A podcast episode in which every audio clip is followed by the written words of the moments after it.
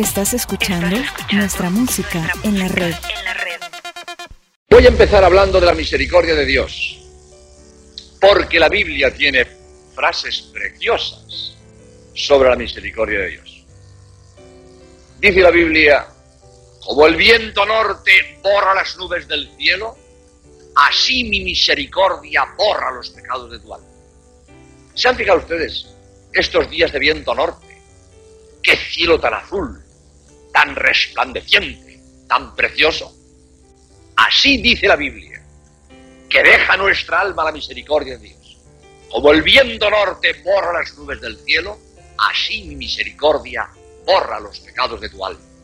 Dice la Biblia, yo cogeré tus pecados y los lanzaré al fondo del mar para que nunca más vuelvan a salir a flote. Cristo perdona del todo, perdona todo y del todo. Todos nuestros pecados, 300 mil millones de pecados que fuéramos capaces de cometer, todos nuestros pecados y del todo, para siempre.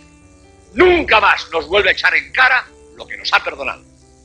La misericordia infinita de Dios. Pero esta infinita misericordia de Dios hay que armonizarla con su justicia. Porque Dios es infinitamente misericordioso, pero también es infinitamente justo. Y esa misericordia infinita de Dios que nos perdona todo y del todo, no nos perdona un pecado como no pidamos perdón. Es condición indispensable para que Dios me perdone que yo pida perdón. Y como no pida perdón, no me perdona. Aunque Él sea infinitamente misericordioso, como no pida perdón, Dios no me perdona. Su justicia le impide perdonar a quien no pide perdón. Perdonar a quien no pide perdón es una monstruosidad que Dios no puede hacer. Pero Dios es justo, además de misericordioso. No puede hacer esa monstruosidad. Dios deseando perdonarme, si es un padrazo. Dios deseando perdonarme, pero hace falta que yo ponga la condición indispensable de pedir perdón. Porque como yo no pida perdón, Dios no puede perdonar. Dios infinitamente misericordioso, dispuesto a perdonar todo y del todo, pero infinitamente justo, que necesita la condición indispensable de que pidamos perdón si queremos que Él nos perdone. Precisamente, y por eso el infierno es eterno. Hay gente, muchas dificultades contra el infierno. Ayer decía, dificultades contra la Santísima Trinidad, eso no se oye nunca. Que venga uno a decirme, ¿y por qué, ¿y por qué en Dios hay tres personas? ¿No habrá cinco? A mí me parece que debe haber cinco. Eso no le importa a nadie. Que en Dios haya tres personas, no haya cinco, no le importa a nadie. Ahora, que hay infierno, eso hace pupa. Y hay montones de personas que quieren autoconvencerse que no hay infierno. Y empiezan a inventar dificultades. ¿Cómo Dios, siendo bueno, me va a condenar al infierno eterno? Eso no es posible. Vaya que sí es posible. Primero, que haya infierno eterno es dogma de fe. Se acabó, punto. No hay que discutirlo. Verdad revelada por Dios. Después de la muerte, cielo eterno, infierno eterno. Y no hay que discutir. Y todas las dificultades que se nos ocurran a, nuestro pequeño entendimiento están de sobra frente a la afirmación de Cristo Dios. Hay cielo eterno, infierno eterno. Pero es que además la razón lo explica. El infierno tiene que ser eterno. Porque el que no pida perdón antes de morir, no pedirá perdón después de morir. Con la muerte se acaba la posibilidad de pedir perdón. Y si uno muere sin pedir perdón de sus pecados, va a estar eternamente sin pedir perdón. Como Dios no puede perdonar mientras no pidamos perdón, el que no pide perdón antes de morir, eternamente sin pedir perdón y Dios eternamente sin perdonar. No porque a Dios le falte misericordia, porque al pecador le falta la condición indispensable de pedir perdón. Mientras él no pida perdón, Dios no puede perdonar. No pidió perdón antes de morir, eternamente sin pedir perdón, Dios eternamente sin perdonar. No porque a Dios le falte misericordia, porque al pecador le faltó la condición indispensable de pedir perdón. Por eso el infierno es eterno y el cielo también. El cielo también es eterno, porque en el cielo no se puede pecar.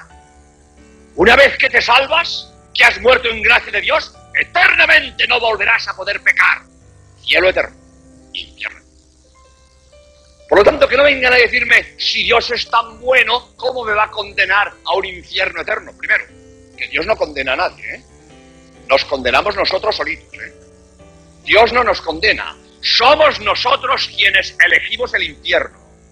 Porque nadie se va al infierno si no ha pecado. Y nadie peca si no quiere. Por lo tanto, el que se va al infierno es porque ha querido. Él ha pecado voluntariamente y él no ha querido pedir perdón. Él elige el infierno. Y Dios, con pena, ve que elegimos el infierno. Lo ve con pena, pero respeta nuestra libertad. Dios no nos mete en el cielo a empujones. Dios respeta nuestra libertad. Nosotros elegimos el infierno y Dios pues nos deja porque no nos quita la libertad, porque dejaríamos de ser hombres si nos quita la libertad. Dios no condena a nadie, nos condenamos nosotros solitos, que elegimos el infierno. Y Dios, pues, manifiesta eh, que nosotros hemos preferido el infierno a la gloria.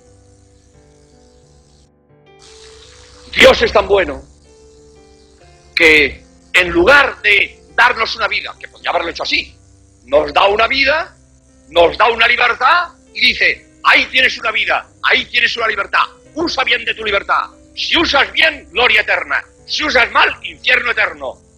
Podría haberlo hecho así y no nos hacía ningún agravio.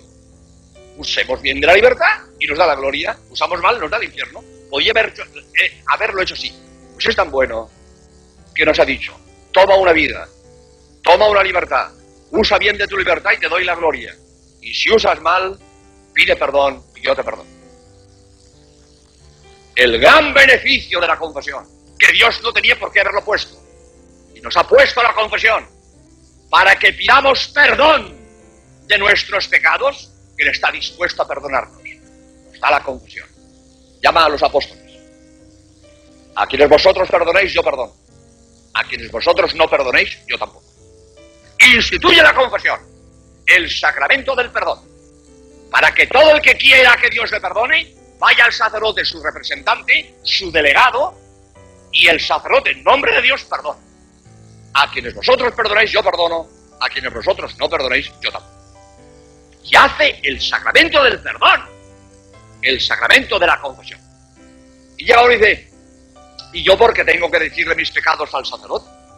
Yo no, yo, a mí eso de confesarme con un cura, a mí eso no, no me hace gracia. Yo me confieso directamente con Dios. No vale. No vale. Porque el modo que Dios me perdone no lo elijo yo, lo elige Él. Las condiciones del perdón no las elijo yo, las elige Él.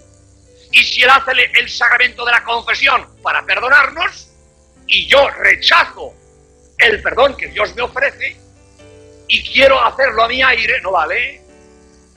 Yo tengo que aceptar el modo que Dios ha hecho para perdonarme. Y si yo rechazo lo que Dios me ofrece, no vale. Nada de que yo me confiese directamente con Dios. Eso no vale. Pero además, no seamos ridículos y no queramos enmendarle la plana a Dios. Cuando Dios ha hecho la confusión con un hombre, es porque es bueno que sea con un hombre nos conviene que sea con un hombre. Que Dios podía haber hecho la confusión con un muro, con un muro, un muro de piedra, como hacen los judíos, quemar al muro de las lamentaciones, allí a soltar el trapo, en el, en el muro de, de Jerusalén. Dios podía haber hecho la confusión con un muro, no. ¿Por qué? Porque el muro es de piedra.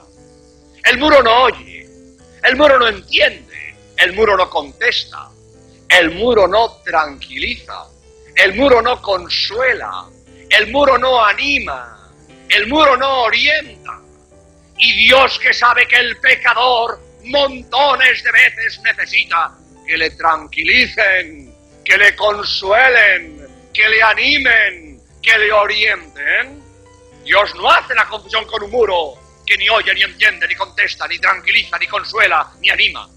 Un hombre que anima, que consuela, que tranquiliza, que orienta, que Dios sabe hacer las cosas. ¿Tiene gracia?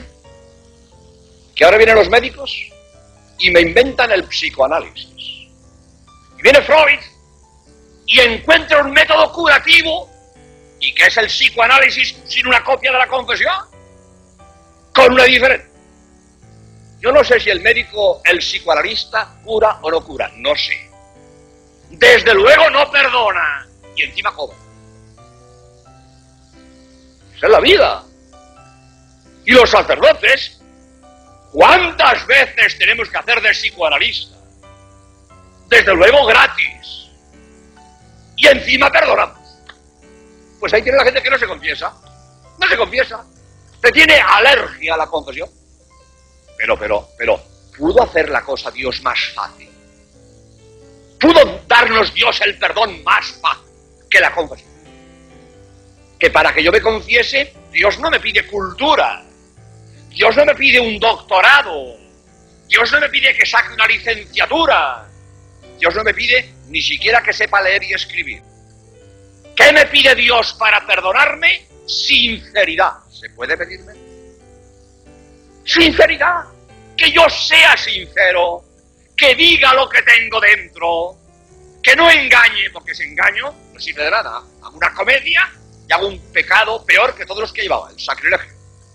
Dios me pide que diga la verdad, que diga lo que tengo dentro, con sinceridad. Yo digo lo que tengo dentro y Dios me perdona y no me pide más. Sinceridad. ¿Se puede pedir menos? ¿Y qué hace falta? Decirlos, decir la verdad y no te piden más y sales limpio. ¿Puede ser más fácil la confesión? Pues no. Ya está el listillo. Yo porque me voy a confesar con un cura. Yo mis pecados son cosa mía. Yo mis pecados no tengo por qué decírselos a un cura. Yo no. Yo decirle al sacerdote mis pecados, no. Mis pecados son cosa mía. Allá tú. Allá tú. Fitness, eso no es de idiota. Esto así por la calle, así. que no se confiesen, porque ellos decirle un pecado al sacerdote, no.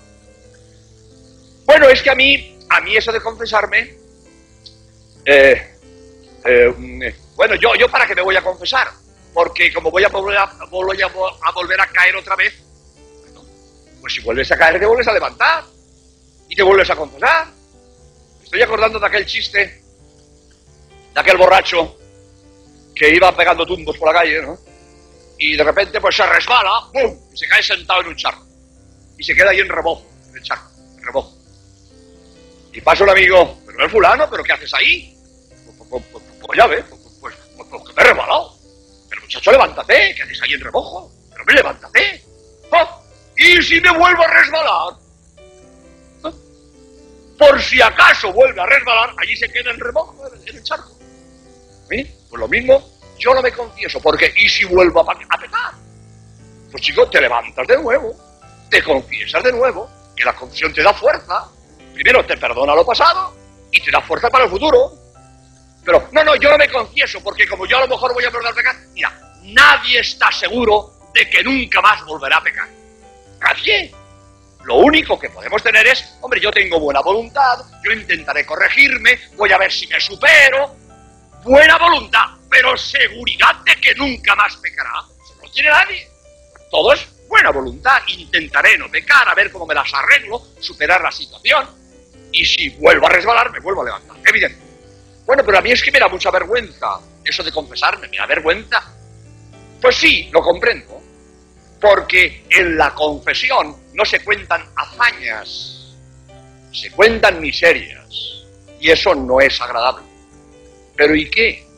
Y por no humillarte en decir eso, te vas a quedar con los pecados.